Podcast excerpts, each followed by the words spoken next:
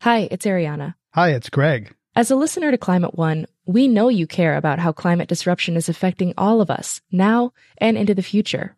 I'm guessing you already do several things in the spirit of climate action. Here's another one giving a donation to us to continue bringing you shows about the causes and solutions to the climate crisis. You can do that at climateone.org/slash donate. We offer all our podcasts and radio shows for free, but it takes time, effort, and resources to produce new episodes every week. When you give, you'll help us pay for the talented staff, equipment, and materials we need to make the show.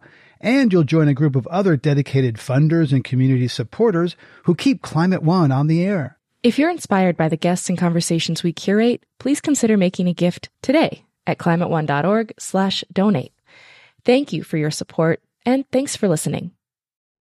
This Climate One podcast is sponsored by General Motors.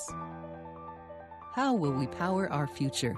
Can we create a healthy and clean economy?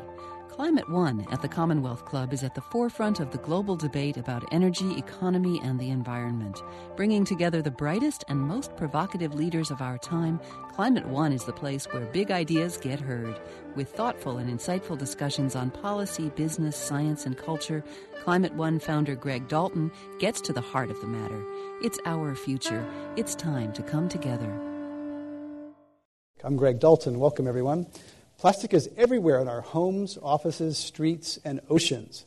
Most plastic is made from fossil fuels that took millions of years to create. It's made into products used for just a few moments and then thrown away or recycled. Plastics made from plants are favored by health and environmentally conscious consumers, but are they really any better for people or the planet?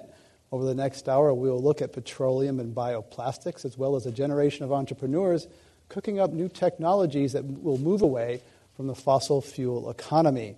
Along the way, we will include questions from our live audience here at the Commonwealth Club in San Francisco.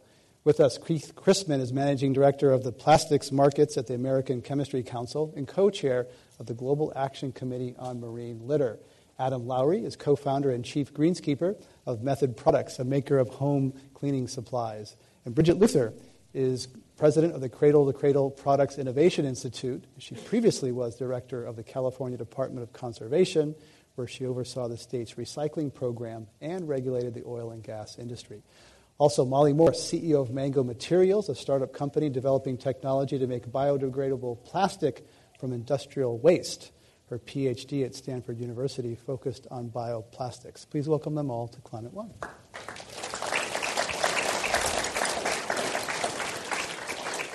So, Bridget Luther, I want to begin with you and tell us first how plastics resulted. It's a huge industry, something like $400 billion in the United States a year, started as uh, using a waste product. Yeah, when I was at the Department of Conservation, I learned a lot about plastics because we ran the beverage container recycling program, and they recycle billions of containers, 18 billion containers a year. I thought, oh, we're going to eat this plastic before it's all over. But it was really thinking about plastic and where it came from that got me all engaged in the program at Stanford, which Molly was a student at. And it was a waste product. So the oil companies kind of said, We have all this leftover waste for refining oil. What can we do it? And they developed polymer. So now there's other things that are going on, and other people looking at ways to develop polymers, like Molly and some of her colleagues. And so we can use a different product for plastic, be much more recyclable, and we wouldn't be using a non renewable resource. So, Molly, tell us how you went from uh, your path developing a waste product to mango materials. So, my background was actually looking at construction materials, and we were looking at biodegradable materials that could replace timber for temporary applications. And we became really um, interested in the different kinds of glues you can use in the construction industry. And one of the glues that is environmentally friendly is called PHA, polyhydroxyalkanoate. We became very excited about alternative ways to produce this because it's normally made by sugar, um, bacteria that are fed sugar. So instead of doing that, you can feed them methane, a waste gas or any form of methane. And so that was part of the work that was going on at Stanford. It was part of my PhD as well as many other people's PhDs. So after I graduated from Stanford, I actually consulted for a bit and then realized that although this idea was really in its infancy, it really could drastically change the fate of plastics in the environment and in the world. So I started Mango Materials with um, some of my friends from Stanford and some other um, colleagues I had met. and we started a company to commercialize this. It's still very early stage, but we're very excited about the potential. Early stage, I think your, your current office is in a, a shipping container, is that right? Okay. Yeah, um, right, so cool. our, our, our, our field demonstration site Okay. is in a shipping container at a wastewater treatment plant. Excellent. Um, Adam Lowry, let's talk about you were a former climate scientist. How did you get into making soap? Yeah, I, I worked for Dr. Chris Field. He's a well-known, uh, world-renowned uh, climate scientist and one of the authors of the uh, lead authors of the IPCC reports. And uh, as sort of the low man on the to- totem pole, I did a lot of the climate science that was supposed to lead to policy change. And this was over 10 years ago. And the reason I went into business and started a business is uh, I was, well, firstly, not the world's greatest scientist, I learned. Uh, and then secondly, I wanted to find a way to really make mainstream ideas around sustainability and responsibility of materials. And I was finding that by doing climate science, even though I was passionate about the science, uh, we all know the uphill battle that climate science is in the political sphere. And so I decided to go a different path. And that's what led me to starting my business, uh, much the way you have, uh, 15 years ago. And uh, now we're the world's largest green cleaning product uh, company. In North America, we've got about 120 employees. Worldwide, we've probably got about uh, 250 or so. I don't really keep count. Um, we, uh, we, we make probably close to 100 million bottles a year, almost all of which are completely free of virgin plastic altogether. Okay, we'll get into more of that shortly. Uh, Keith Christman, tell us how you came to into the plastics industry, your background. Well, I've worked at, at American Chemistry Council for, uh, I guess, about 23 years on different policy issues. And uh, today I, I work on uh, plastic markets, things from building and construction, where plastic's used for insulation and products like that, uh, automotive, where we're working on cafe standards and increasing fuel economy with lighter weight cars with plastics, and also with packaging products. Now, I looked up in re- researching for this program. I looked up at, at a site, uh, fivegyres.org, and one of their taglines there is that it's made for made to last forever and designed to throw away. We know about the that's plastics, right? And so there's a lot of plastic pollution in the oceans. I think people, a lot of people have seen uh, birds where their stomachs are full of bottle caps, et cetera. So what is the industry approach to ad- addressing that plastic pollution problem in the in the oceans? Well, first off, we, we, we know plastic doesn't belong in the oceans. We don't want it in the oceans. Our products are, are too valuable to end up there. We want to keep them from being in the oceans and other waterways. Our um, associations across the world have joined together, announced a public declaration at the Fifth International Marine Debris Conference. Over 50 associations from over 30 countries committed to uh, actions to reduce marine debris. And since that time, in, in 2011, we've announced over 140 different projects to help reduce marine debris. And the biggest ones you think will be most effective to keep Well, here in California, an example is we've worked with uh, California State Parks and Keep California Beautiful to put over 700 recycling bins on state beaches. Uh, we're doing research with some UN organizations on microplastics and, and issues around that. We're working with um, also with Keep America Beautiful on a nationwide campaign called I Want to Be Recycled that promotes recycling and raises people awareness about the ability and, and need to recycle more products and the benefits of doing so. Bridget Luther used to oversee California's conservation recycling program. What do you think of that industry approach to marine water uh, plastic pollution? Oh, it's, it's great. It's just a small, you know, there's so many holes in the dike. Where are you going to put your finger? I guess for me, at the cradle to cradle, it's like, it's not that just plastics are in the ocean, but that they're toxic. And so the toxic plastics are getting into the fish, and that's getting into our food stream. So it's not only poisoning marine life, and it just looks terrible when you look at it and you look on the beach and it's a terrible thing, but wouldn't it be great if we had some innovators who actually invented a plastic that was good for fish? So if it was good for fish, it might be good for people. And I know that at Stanford, they've also been looking at a plastic that has a salinity trigger. So then when it gets in the ocean, it would actually disappear or it would become something that would be valuable. So I think we need to always talk about, you know, what are we actually doing with the stuff we make? And is it having a positive benefit? And that's the whole philosophy behind the Institute and our certification program. And I think that the innovation that's going on in just in the two universities, we saw so much innovation going on in this area at Berkeley Green Chemistry, at Stanford's Woods Institute. I mean, there's a lot of things out there that would be super valuable if we could just have the demand for it.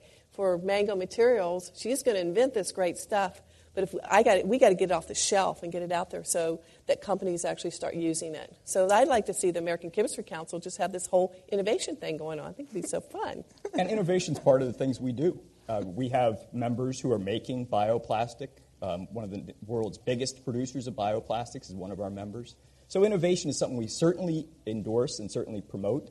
And uh, you know, one of the great things about plastics is it can be made from a variety of different forms of carbon, whether it's bio-based carbon or, or other types. So that is one of the benefits of plastics, and you can organize it in ways to, to make different products. Adam Lowry, you're actually harvesting some of the plastic from the gyres and making bottles out of them, or from beaches, anyways. Tell us about that. Yeah, we're, we're making this product here, which is a, I'm holding a small gray teardrop shaped bottle, about 12 ounces, that's made 100% from post consumer material, uh, a good significant portion of which comes from plastic we've harvested out of the oceans. Now, the reason we've done this product, which is just two products amongst many that we have, uh, method branded products, is really to raise awareness. Um, we're not trying to solve the ocean plastic problem by taking plastic out of the oceans and making bottles out of it. But by doing that, we're demonstrating that what people say is impossible actually is possible. And I believe taking sort of the first, most important step towards uh, addressing the ocean plastic pollution problem. Uh, the real solution is actually what Method does with the tens of millions of other bottles that we make, which is uh, this is a bottle that's made out of 100% post consumer recycled PET, the same plastic that's in a common water bottle. And this was something that not too long ago people said was absolutely impossible. You could not make a clear, high quality bottle that looked this good that was made entirely out of post consumer material. And you know, the carbon footprint of this plastic resin is 60 to 70, 75% lower than virgin plastic. And what, what I think is really important about that is there is a lot of exciting development going on in the bioplastics sphere, but there's also some things that uh, we don't talk about in terms of uh, where this stuff really ends up. And using the plastic that's already on the planet is a solution that we have today. So uh, I tend to favor solutions that we can employ right now rather than saying, yeah, yeah, the technology's coming yes, we need to invest in technology, and technology is going to help. That shouldn't stop us from doing what's right today.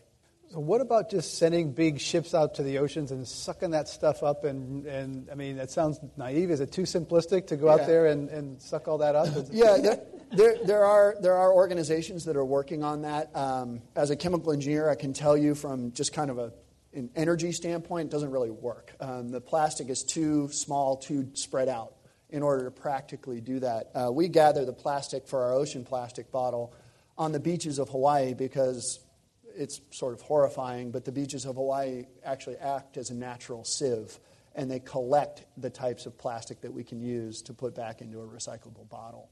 So we've kind of used that infrastructure and then partnerships within Hawaii with beach cleanup organizations to kind of get the stuff. But like I said, this is really done to raise awareness about the fact that we should use the plastic that's already on the planet. As consumers, we should demand products that come from recycled plastics because it's a solution we have today that works. And it's uh, uh, combined with other things uh, is a solution that uh, I believe is not utilized enough. Keith Christman, let's get you on that. Utilizing the plastic that already exists, and is that economic? Oh, absolutely. It's a it, it there is more demand for recycled plastic than there is supply.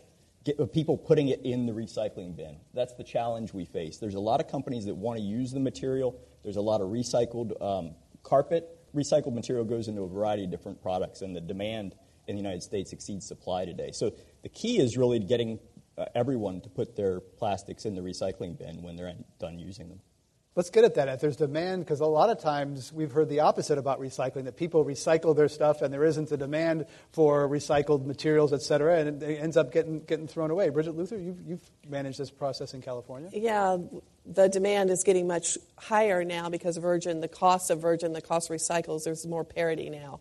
So, and a lot of this is by what's happening in China, and so we're all affected by this world is flat syndrome that we face. But I think with you know, Adam, companies like Method would actually demand the recycled plastic more states would actually participate in recycling. I don't know when you go out of California what you see, but I know what I see. There's not a lot of recycling going on in some of the other states. There's only 11 states that have what they call the bottle bill program, where everybody gets a little incentive to take your bottle back because you paid the nickel at the store and now you want the nickel back. So a lot of plastic is going into landfills in many states around the country that we could actually help. If they could just be like California, it would be much better, and there'd be plenty of recycled plastic for people like Adam. Them's fighting words in some uh, some parts of the country. Those um, are fighting words in some part of the country, but it's California, so you can kind of put it right out there, right? There you go. Um, Bridget Luther uh, is president of the Cradle, Cradle Innovation Institute and former head of the Department of Conservation in California. Let's talk about plastic bags. Uh, started in San Francisco in 2007, there was a ban on plastic bags. Now, currently, about 100 cities and counties in the state of California have either banned or put a price on plastic bags. Uh, Keith Christman, is that a good thing to do? Well, I think there's, there's some challenges in that. One of the concerns we have about bans alone are that um, the infrastructure that we use to recycle plastic bags and other product wraps, the, the wraps that go around cases of soda or a case of uh, paper towels or diapers or other products, those things can be brought back to the grocery store. A lot of people don't know that. So that infrastructure to recycle those materials is mostly in the grocery stores around the country. There's more than 15,000 different locations that people can bring them back to.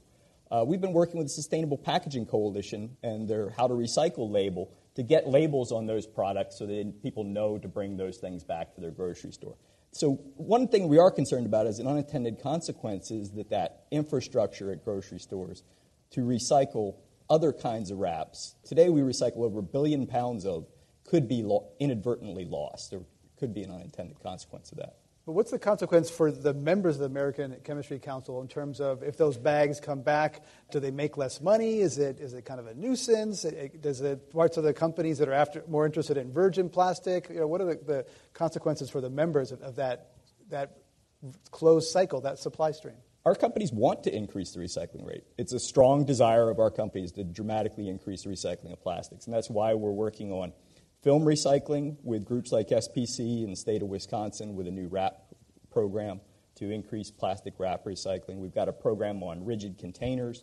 That isn't a threat to our plastic companies. They want to dramatically increase recycling and recovery. Bridget Luther? Show of hands. Who really misses their old bags?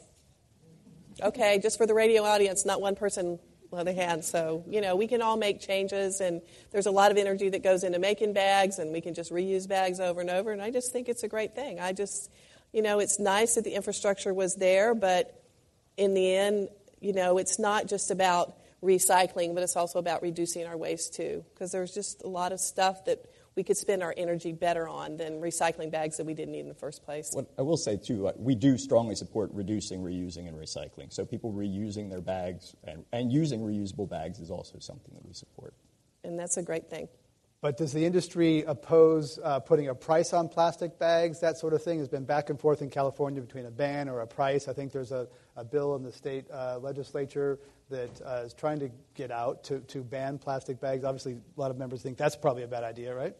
Well, we're not the organization that works on plastic bags any longer. So I want to be clear on that first off. But also, um, the side we're working on is the recycling side of plastic bags and wraps. So there is also some concern when places have, we've seen put in place a tax. Sometimes they've taken out their recycling bin because people would go into the recycling bin and pull out bags to use. So there are some concerns about that as well. We're talking about uh, plastics and uh, carbon at Climate One at the Commonwealth Club. Our guests are Keith Christman from the American Chemistry Council, Adam Lowry, co founder of Method Products, Bridget Luther with the Cradle to Cradle Products Innovation Institute, and Molly Morse from Mango Materials. How about plastic bottles? That's another thing that's a topic here in San Francisco. We don't allow them or like them here at the Commonwealth Club. Uh, the city of San Francisco is trying to ban them. Uh, Keith Christman, uh, let's talk about plastic bottles. The same thing as bags, or are they different? Well, plastic bottles are highly recycled. Um, in California, the recycling rate's over 80% for CRV bottles.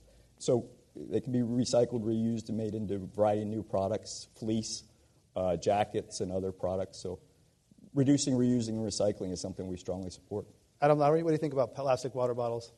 Personally, I think that the way we use plastic needs to change along with the infrastructure to recover it and reuse it. So, uh, using plastic the way we do now, which for many single use applications where the, the plastic is only there to keep something pristine until you take it home and either throw it away or recycle it.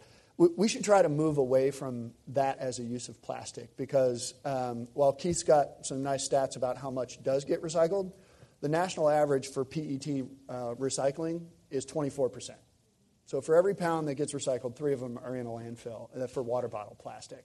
And water bottles is a very large user of those, of those things. And California is a great example, but it's not like the rest of the world. So I think you know we should adapt. We should find new ways. That is both technologies as well as consumer behaviors to move away from single-use plastics. I'm not one to demonize plastic, however. I think plastic is, a, is as, as everyone here would agree, is a, is a high-value material. We just need to make sure that we use it correctly and then pair it with the ability to get it back whether through a technical cycle like a petroleum based plastic or a biological one um, through, through a, a, bioplastic. Let's talk about uh, bioplastics. Molly Morse, you've uh, done your dissertation, a lot of research on this. Uh, a lot of people think that that salad fork made out of corn or potato uh, is better, that compostable salad container is more virtuous than one made of big bad oil. Is that really true? Um, that's a complicated question. It depends on a lot of factors. I mean, some plastics, bioplastics, as we call them, could be made from certain sorts of use agricultural lands in their production, for instance. Maybe they use a lot of water. Um, there can be all sorts of different concerns with the way they're made. Yeah, I think you know there's a lot of different types of ways to make bioplastics from different sorts of plants. What what we're doing at Mango Materials is using methane gas, which can be a waste gas from wastewater treatment plants or landfills or agricultural facilities. Using methane gas is a really different story than using corn. Um, you know, maybe you're converting the corn into sugar into some other chemicals that you ultimately make a plastic out of. Uh, it's really hard to compare those two materials. And at the end of the day, the plastic that you make is often different as well. So the common bioplastics that people often are familiar with, such as this cup that Adam has that's made by NatureWorks, it's a polylactic acid, a corn-based plastic. That's really different than the type of plastic that Mango Materials is producing. It's a different polymer, it has different properties, it has different end-use properties. So the way it breaks down in different environments is different. Um, for instance, that material needs industrial compost. It needs oxygen, it needs a, a certain infrastructure to break down the type of biopolymer we're currently producing actually can break down under anaerobic conditions. If no oxygen's present, it can break down in the ocean. That, that plastic's not going to break down in the ocean. And I think, I think Molly's bringing up a really good point here, which is um, bioplastics as a whole can give people, consumers, a false sense of responsibility. And I think that's very important. This plastic that I'm holding in my hand, which is an ordinary drink cup made out of a, a bioplastic, PLA in this case, um, when people use these things at a concert or a place like this and they throw it in the trash, people think that this thing is going to biodegrade. And it doesn't. It's going to be there decades or centuries later, just like the red solo cup. Okay? Because, you know, as, as was said, it needs an industrial compost. It needs heat and moisture in order to break down. And so I think that's really dangerous because there's millions of these things around right now, and people think, oh, it's biodegradable, I'm just going to chuck it. And it perpetuates the single use uh, behavior of using plastics and chucking them away. When really what we've got to do is we've got, if we're going to use something like this, we've got to pair it with the ability to get all of it back so that we can reuse it, in this case in a biological cycle, or do stuff along the lines of what Molly's doing, um, which is uh, recycling, using a technology that can actually degrade in conditions that aren't you know, special. So here, uh, the, the plastic cup that Adam's holding up, the Commonwealth Club thought, oh, this is better than petroleum. sorry. We're more well, it might be. It might sorry. yeah, harsh my buzz. No, uh, but I went into similarly. I went into a. a, a they have composting in, in, yeah, San, in Francisco, San Francisco, so it's totally fine. So Bridget Luther, when we put that in the compost stream in San Francisco, is that plastic cup going to get broken down in an industrial kind of composting way, or is it going to be there in 30 years? Because you work with Recology, which is the uh, recycler, uh, trash collector in San Francisco. Yeah, just like Adam said, we're super lucky. Um, but I think we are fooling ourselves. So that's kind of interesting. I was really excited when I got up here because you said, oh, there's going to be a water bottle next to your chair. But what's next to my chair is, is something that's reusable. And that was just a great thing to see how often you don't see that. Uh, you go to these environmental conferences and then they've got all these water bottles everywhere, and we're all like, "What? What's happening here?" It's kind of crazy making. Yeah, Greg, Greg the Bay so Area we're batting pretty, 500 here tonight. So yeah. yeah. okay. I mean, the reality is that the Bay Area is the only place in the country that has industrial composting on any sort of scale. I think right. Seattle's the only other one, but yes. Yeah, yeah, And, and but but not nearly the scale that we have here. So, you know, that's going to grow.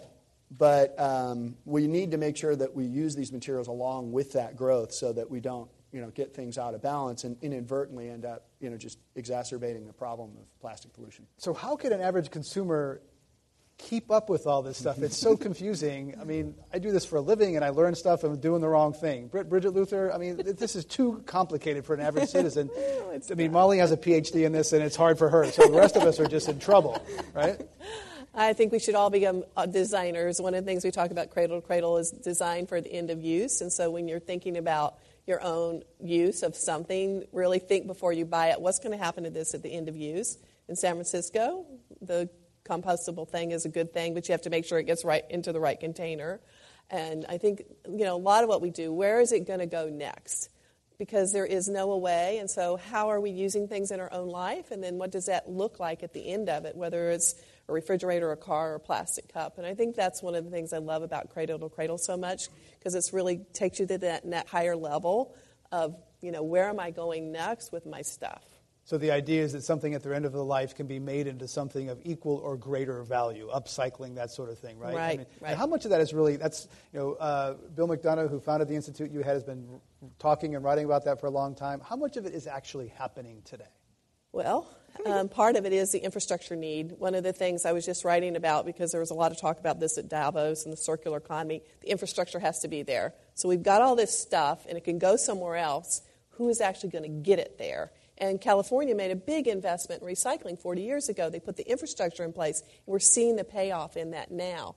What about all the other things that we have that don't have a place to go? The used hair dryer, the old vacuum cleaner, your cell phones, whatever you know, is the infrastructure in place to make sure that all that material gets back not into the ocean, into something that's really valuable at, at the end of use. So I think there's got to be a real thought now about what's the next series of infrastructures that we need to build so that we get stuff back and we don't keep mining and we don't keep destroying forests and all these kinds of things and rivers because really there's enough aluminum in probably landfills around the world. I'm seeing Mike Biddle right here on the front row.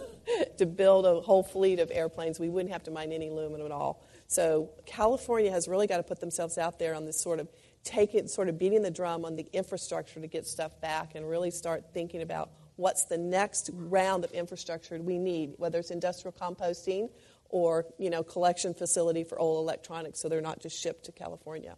Adam Lowry, you talked earlier about policy failure and, and the, the, role of business, but do you think policy needs to happen? And if so, what kind of policies in California to move this along, to, to move us toward more of a circular economy where things are reused rather than just chucked in landfill? Yeah, like a lot of people, I'm not generally uh, optimistic about our government's ability to create uh, progressive policy right now, but um, yes, policy would help. Uh, I started my business because I believe that business can and, and is uh, the primary force for leadership when it comes to creating benefit for society and the environment. And uh, be, because, frankly, I was sick of banging my head against the wall trying to create policy that never happened. So um, the reality is that policy could really help us if it helped to level the playing field for more responsible materials versus less responsible materials and help us make choices about the types of infrastructure that we want to build so that we re- can recover uh, materials responsibly. But that shouldn't stop us. There are millions of business opportunities that come from uh, recovering and reusing uh, materials that, uh, that, regardless of any policy that may come down the, you know, the pike, that still exists. Adam Lowry is co-founder of Method Products. We're talking about plastics and carbon at Climate One. I'm Greg Dalton. Uh, Molly Morse, let's ask you what some of the companies are out there, other than your own, that are really exciting that you think are creating really cool things, that t- taking waste and making it into an input that'll really kind of change the way waste is handled and, and, and products are made. One of the companies that I think is actually pretty interesting is called Harvest Power. They do um, dry fermentation of compost. So this is thinking very far into the future of what a sustainable you know, society could look like. And rather than compost as we conventionally think of it, where there's a lot of oxygen present, You can do anaerobic compost where there's no oxygen present. And in those cases, you actually collect the gas. So you collect the carbon that's coming off of that material. And then you can reuse that for other things. You can use it for electricity, heating. You could make it into more plastics. Um, so I think that's one of, you know, sort of like Mango Materials sort of far thinking um, technologies. And, you know, if we think of where recycling was 40 years ago and we think of how far we've come on that front, how far compost still has to go, I think things like dry fermentation um, is really interesting. Molly Morse is CEO of Mango Materials, a startup company here in the Bay Area. Uh, Bridget Luther, uh, we talked a little bit about carbon being not a villain. A lot of people think of carbon as the enemy. We got to get it out. We got to beat it down. Uh, Paul Hawken was here recently and said carbon is a friend. Carbon should not be our enemy. Tell us about how carbon could be an input and a, and a foundation for making products. Yeah, we've been hearing a lot of companies now who are trying to pull carbon out of the air and make it into materials. I'm not sure how likely that is, but I love that people are thinking about it. You know, how do you take carbon, pull it out of the air, and make something amazing? I just, um, I mean, just the whole idea of the methane gas polymer makes me so happy, and I'm so excited for Molly. And the one reason I love it is it keeps going around. One thing about recycling plastics, every time you recycle it, the polymer gets a little different, so you can't, that can't happen in perpetuity. But with the methane um, based polymer, it can. So you would actually make something, if you kept it, it could just keep going around, just like aluminum, just keeps going around and around and around. It's just such a strong bond that it's reusable over and over and over again. So those kinds of activities need to be incentivized. And let's ask Keith Christman, how many of your member companies are looking at those sorts of things? There's the innovator's dilemma, which is well known, which large companies often don't innovate because they protect, defend the, the, franchises that they've built that are so profitable. Uh, you look at the mango materials, et cetera, thinking they might eat the lunch of your members one day? Well, many of our companies are looking at, um, at bio based materials and other kinds of plastics. Um, some of the largest companies are the leaders in bio based plastics in the world high density polyethylene that's made from sugar cane is one of the largest uses today of bioplastic. So, in, in addition to bio based PET, so, so many companies are looking at that and doing, making many innovations to deliver new products along those lines. Adam Lowry? Yeah, yeah. I was, uh, I was disappointed when Coca Cola shut down the largest PET recycling plant in the world in South Carolina and decided to do uh, bio based PET instead because here was an opportunity to actually make a market for recycled material. And instead, they went a bioplastic route that, without going into the science, isn't quite as good from an environmental impact. This is standpoint. the plant bottle that's yeah, so that they could put a green triangle on the bottle and say plant bottle. And now the reasons for that are obvious, right? Consumers um, who are mostly uneducated about plastic issues see, oh, plant bottle, that's great, awesome. My, my, they've solved my water bottle dilemma, right? And I can just keep using it. And, you, you know, I, I, don't pretend to know the reasons behind that, but um, I, I wish that we would make more use of the technologies that we already have rather than keep pointing to the technologies that we could have tomorrow. A lot more recycling needs to happen. You know, that's the thing. There's just not enough of it going on. We're not capturing these materials in good cycles. That's why I say more states have to be like California. They have to start investing in the infrastructure to get, get, get this stuff back so that we can actually recycle it, so that getting a re- piece of recycled plastic won't be any big deal. It will be your first choice instead of your second choice. You will just do it. It will become natural to you and say, oh, it's going to be recycled. I'm just going to do this, and this is part of my business plan now. So I'd like to see just more states following California's lead. On the other hand, on some of these people making the bioplastics, they ought to be also in, investing in compostable facilities so that they know at the end of use that compostable, whatever it is, gets back into something that's valuable and doesn't become a piece of waste. It's just sitting in a trash can, you know, in Georgia. Can I add something on sure. the, the um, I think there are a lot of exciting things happening in recycling across the country. And one of the things we've seen happen just in the last four years or so is a dramatic increase in the number of communities that have the ability to recycle non bottle rigid containers locally. You know, you look back um, just five years ago, only about 30% of people could recycle that stuff at their home. Today, the number's over 60%. And it's growing very, very fast. And we've seen as a result of that, the recycling of non bottle rigid plastics go from 300 million pounds to over a billion pounds in just a few years. So it's tripled in just since 2007. And non-bottle hard plastic, what's an example of that? Butter tubs, um, large five-gallon pails. So a variety of rigid containers that people can now recycle at home that they weren't able to before. And I think that's something that we are seeing as more opportunity to recycle those materials. Bridget Luther, does industry obstruct recycling plans and laws? Only 11 states have laws, uh, you said earlier. Uh, is industry sort of well, yes, because they have to pay a little bit into the front, and then they get the money back on the back end. So it starts to disrupt their business plan. So they're they don't like it. So yeah, they fight it. Wouldn't it be great if we just had a national bottle bill, and somebody just stood up and said, you know, we're all going to recycle, and that's going to be the end of it. They do it in Germany. They do a lot of it in Europe. So it'd be really fun. Yeah, people are pretty. They get really excited when those things happen. But if we could sort of we could learn from what's going on in California. We could see. It was really interesting to be in Sacramento. And we went from four cents on a bottle to five cents. The recycling rate went from 62% to over 80%, just with the addition of the penny. People just wanted to get that nickel back. Four cents didn't seem like enough. The nickel seemed like a lot, and everybody started recycling a lot more. It was amazing to watch. That happened in 18 months. So it was pretty amazing to see how quickly that nickel started to incentivize the consumers. But also the infrastructure was there so we could get the stuff back and put it into the recycling stream. And we should clarify you're, you were a Republican serving in the Schwarzenegger administration when that happened. Yes. Uh, McDonald's recently. Um, One little thing. one penny. Amazing what One a penny, penny. what yeah. a penny can do. Yeah, amazing what a penny can do. Uh, McDonald's recently announced that they're going to move from polystyrene to uh, paper cups for hot beverages in their 14,000 restaurants in the United States. Um, is that a good move, or is that another one of those unintended consequences? Well, ah, it sounds good, sounds better, but maybe not so much. Bridget Luther, do you think? Whenever you can get rid of styrofoam, I'm all for it because it's just there's nothing you can do with it much at the end of life. So um, I think it's a good move. Ironically, ironically, there's more ability in the state of California to recycle polystyrene foam cups than there is to recycle or compost paper cups. 50% of people in California can recycle polystyrene cups in the top 50 communities in California, and only 15% of people can uh, either recycle or compost paper cups.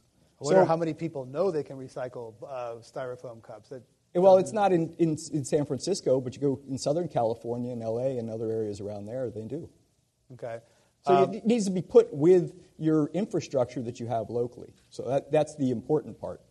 Uh, before we go to audience questions, I want to come back to consumer confusion and labeling because all this is so complicated. How can consumers be educated? Are there, uh, there's lots of attempts to have some kind of simple label for what's recyclable, recycled. Is there any hope there, Adam Lowry, for some simple uh, logos? That, Yeah, is it all at the brand level, which is where you do it? Yeah, exactly. I mean, what we do is we try to use our brand to carry a message. You know, we call we call this ocean plastic message in a bottle, and it's really that we're just trying to raise awareness about think about it before you buy it, whether you're talking about a cleaning product or any other type of product. And that really is as simple of a, a message as we go with because it is super confusing. We, we can't expect consumers to be plastic scientists. That is just unrealistic. Um, and until such point that we have a system, which I hope we do, where we can clearly identify plastics and those plastics are matched up with the ability to recover them and recycle and ultimately reuse them, you know, unfortunately, we're going to have to rely on people like everyone here uh, to know or at least seek out something that's a, a little bit more responsible. I think Keith Christman? Yeah, I think the, the Sustainable Packaging Coalition's new How to Recycle label will offer a lot in that regard because it will make it easier for consumers to recognize things that are recyclable and it will inform them what to do with things. The, an example is the, the film that goes around a, a case of soda or the film that goes around a um, case of paper towels. People don't know that material can be recycled, but this new label will, will tell them they can recycle it and tell them they can bring it back to the stores and put it in the recycling bin at the front. So that's a, a real opportunity. We've been working with them in the state of Wisconsin to promote that. And more people become aware of that. It's an easy thing to do. Dry cleaning bags and, and other products like that as well. Yeah, Greg, ultimately, it's going to be a multifaceted and multilateral solution. I think one other really key component is the business community should take the onus on itself to make things out of the materials that are already recycled. Because if they do that, then they're also sending a message to consumers when they buy those products that this is already made from a recycled material. So you should recycle it again so we can keep that going. I think on, on just one thing, on, on soap, wouldn't it be better to use a bar of soap with no plastic bottle at all? Um, from a plastic standpoint, it certainly would. Um, unfortunately, a bar of soap has fairly limited applications. If you've ever tried to use it to uh, uh, clean your laundry or clean your floors, you'd. you'd uh, But hand soap. Yeah. I mean, I mean, some, some environmental groups say don't use plastic bottles for hand soap, use an old fashioned bar. Yeah, per, you certainly can do that. I think one of the one of the things that is important to recognize is that there's many different consumer habits out there, and um, it's harder to change consumer behavior than it is to redesign products. And so, if you can actually redesign products and get people to adopt a more innovative and more sustainable format, you can keep people moving along to progressively more innovative and sustainable uh, products. So. Um, Pumping you got to soap, do both. Pumping hand soap is more fun. That's what it comes Well, down to. I mean, many to many consumers it is, and and and it's also a you know a better experience in, on your hands and things. So there's a lot of reasons why Mm-hmm. people use liquid hand soap, and you know you've got to work with that, not against it necessarily. Molly Morse, and then we'll go to audience questions. Molly? Oh, I was just going to say, I think there's two confusing issues in terms of labeling. One is where did this material come from? Where did the carbon originate that's in the packaging? And the other is what's going to happen to this material when you no longer need it. So those are two issues that can really confuse consumers, and clearer labeling is definitely needed.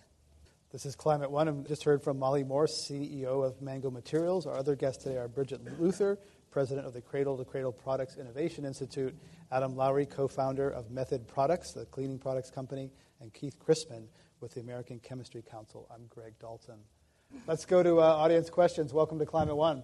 Uh, you mentioned that there's enough aluminum on the planet to not have to mine anymore. Is there enough plastic on the planet to do the same thing? Adam Lowry? Well, nearly every single pound of plastic that humanity has ever produced is still here. Most of it is in the ground, and it, we can't practically get it back. Um, plastic use is growing, so um, it's growing a little bit. So, no is the simple answer, but the vast, vast majority of it we actually could do with the plastic we already have on the planet if we had better ways of getting it back. Let's have our next question. Welcome to Climate One. Thank you all very much. It's been quite interesting. However, every time we hear these panels, we hear one thing lots of plastic in landfills. Has anyone considered mining the landfills for all this plastic? Seems like that's where most of it is.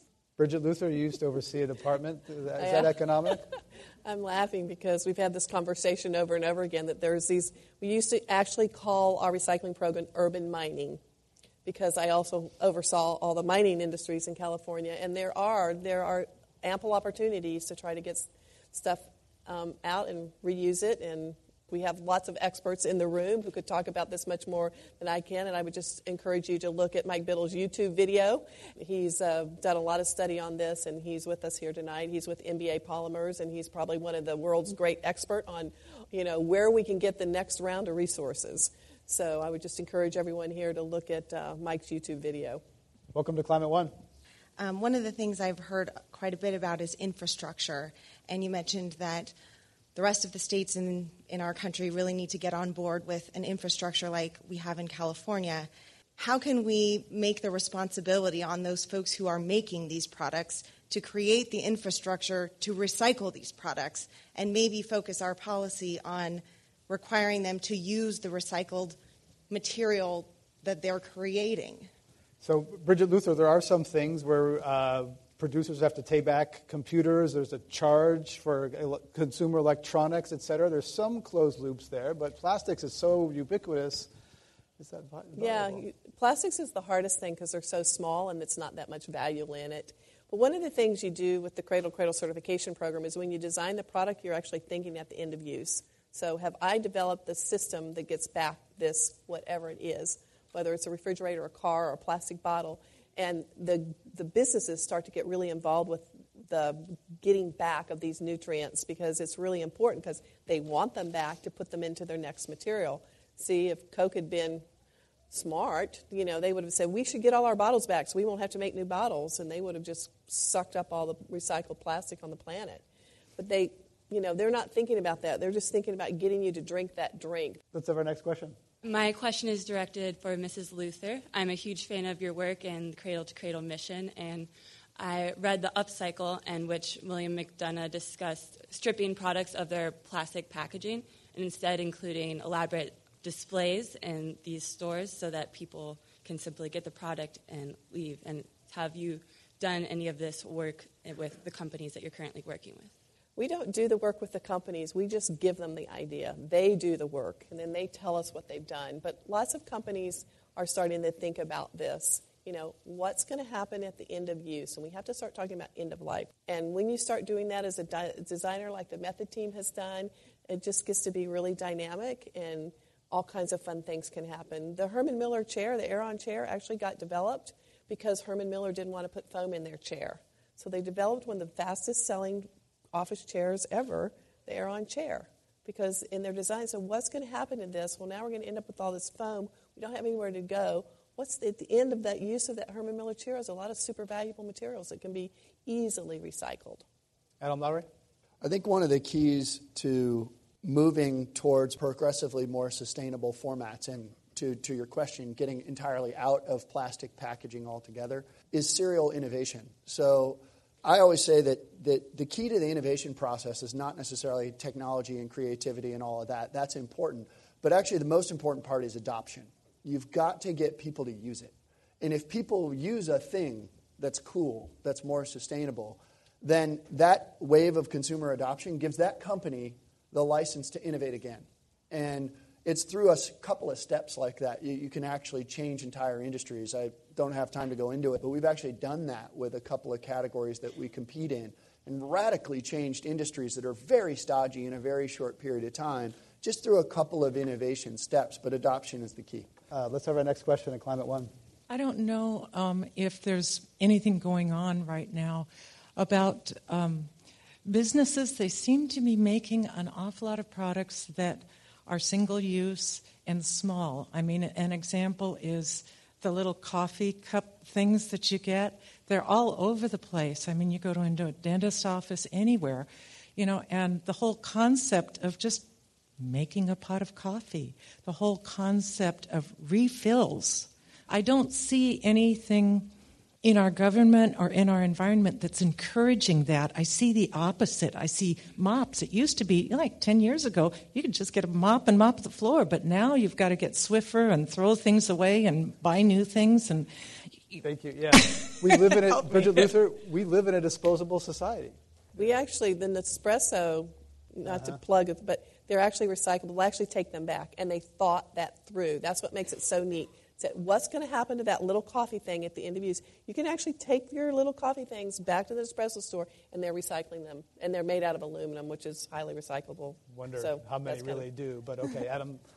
oh, I, all I was going to say is uh, that's just evidence that convenience can often uh, uh, produce uh, behaviors that aren't necessarily the most sustainable. And we, I don't think we can try to make our lives a whole lot less convenient. I don't think that's actually practical. I don't think that uh, that would create mass adoption. But what we can do is redesign those products to be more responsible, which is, I think, the example you gave. We're talking about plastics and carbon and climate one. Let's have our next question. Welcome. Thank you. This has been an excellent forum. Um, something that's very frustrating to me and to my family when I go out of state to visit them they very much want to recycle, and uh, they do their due diligence, collecting the newspaper, collecting cans and bottles, and then they drive them once a month to a recycling center that, you know, they get a certain amount of cash for, pennies on the dollar.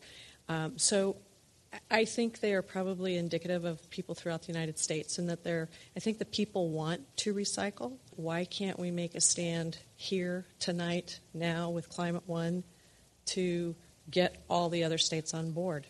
And recycle. Bridget Luther? Yeah.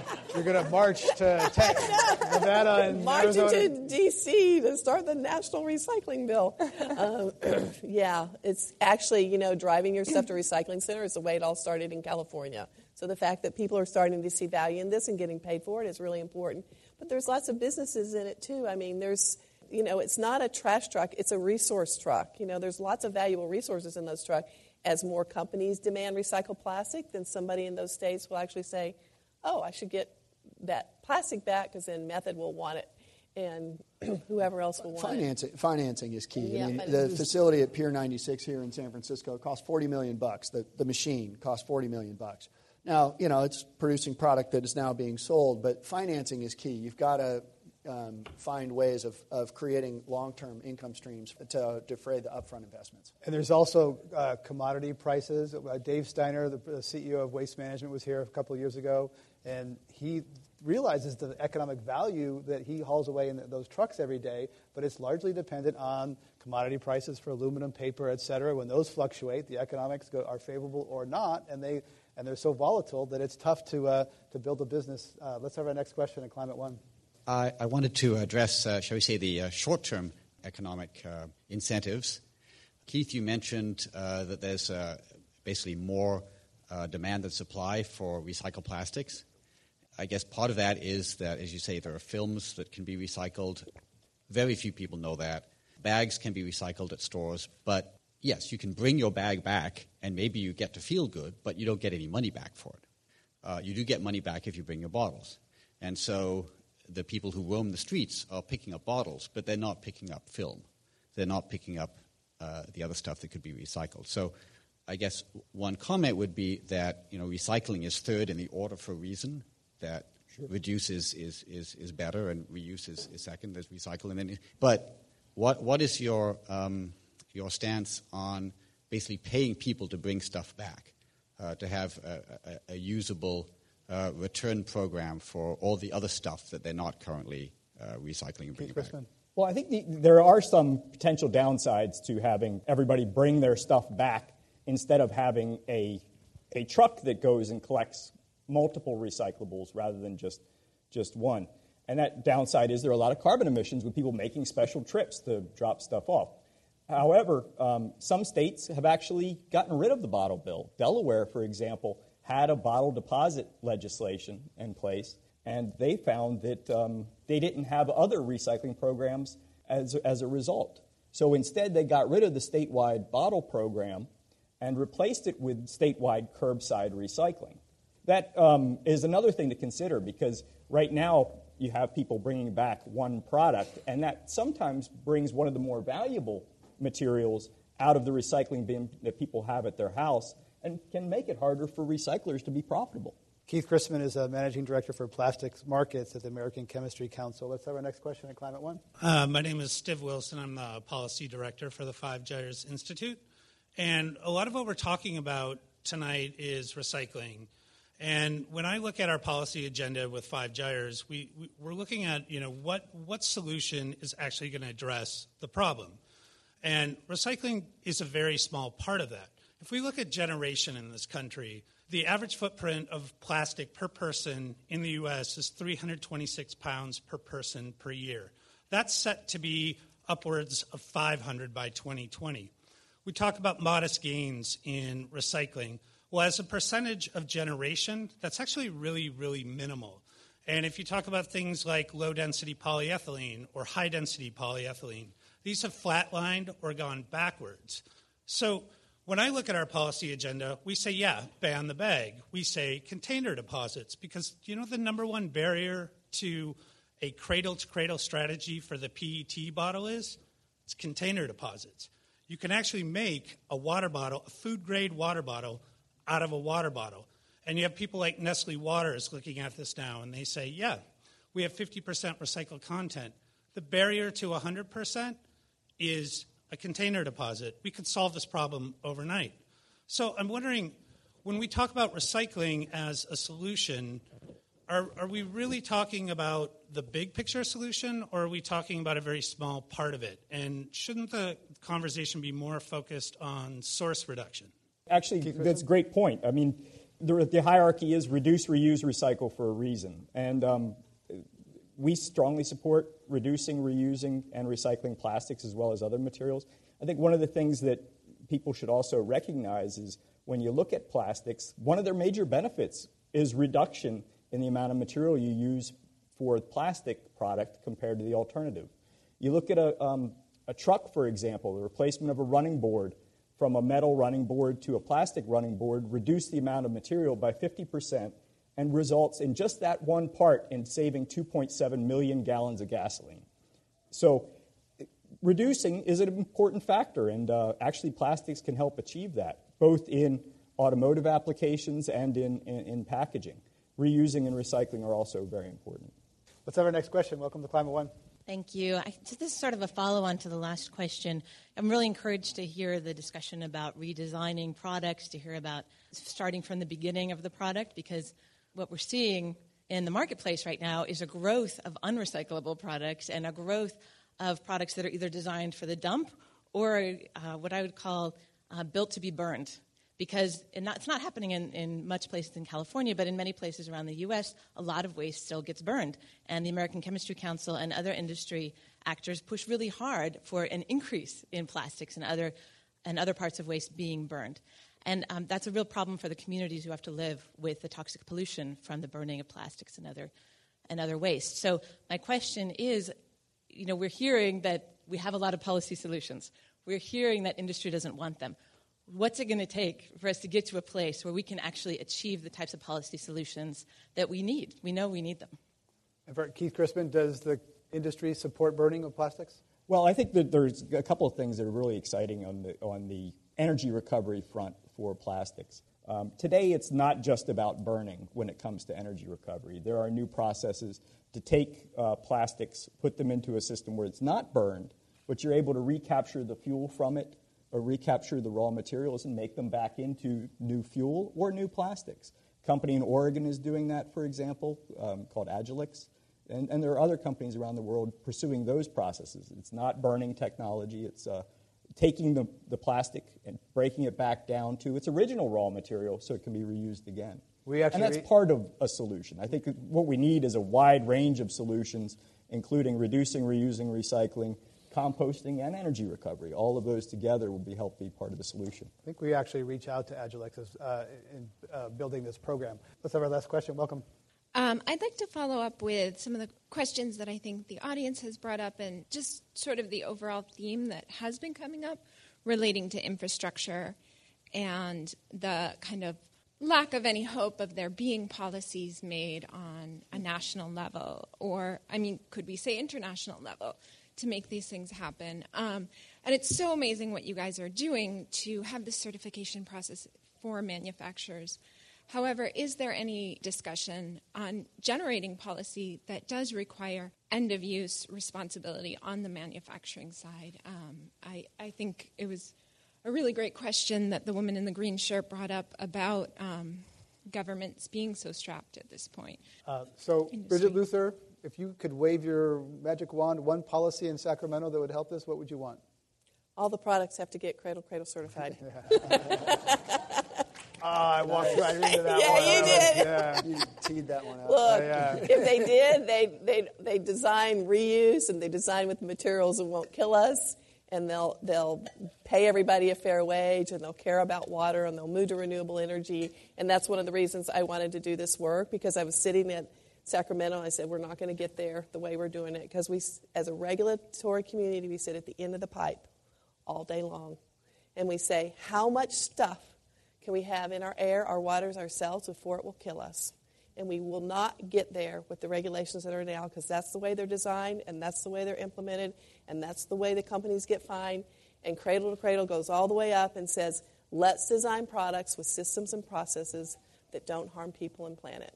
So it's really up to businesses like Adams because he's right there with us and he's designing this incredible product that's not only cleans like crazy, but it's got this social benefit as well, and he's designing it with processes and he's completely renewable energy and he's done all this great stuff. You ought to imagine the stuff he's done with his company.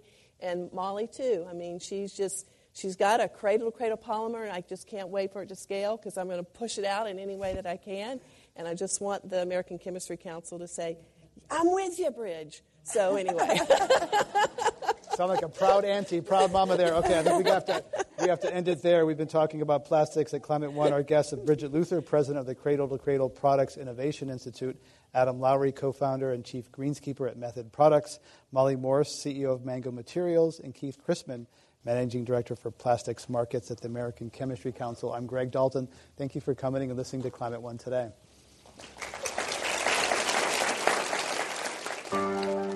Climate One is the sustainability initiative at the Commonwealth Club of California, a nonprofit and nonpartisan organization.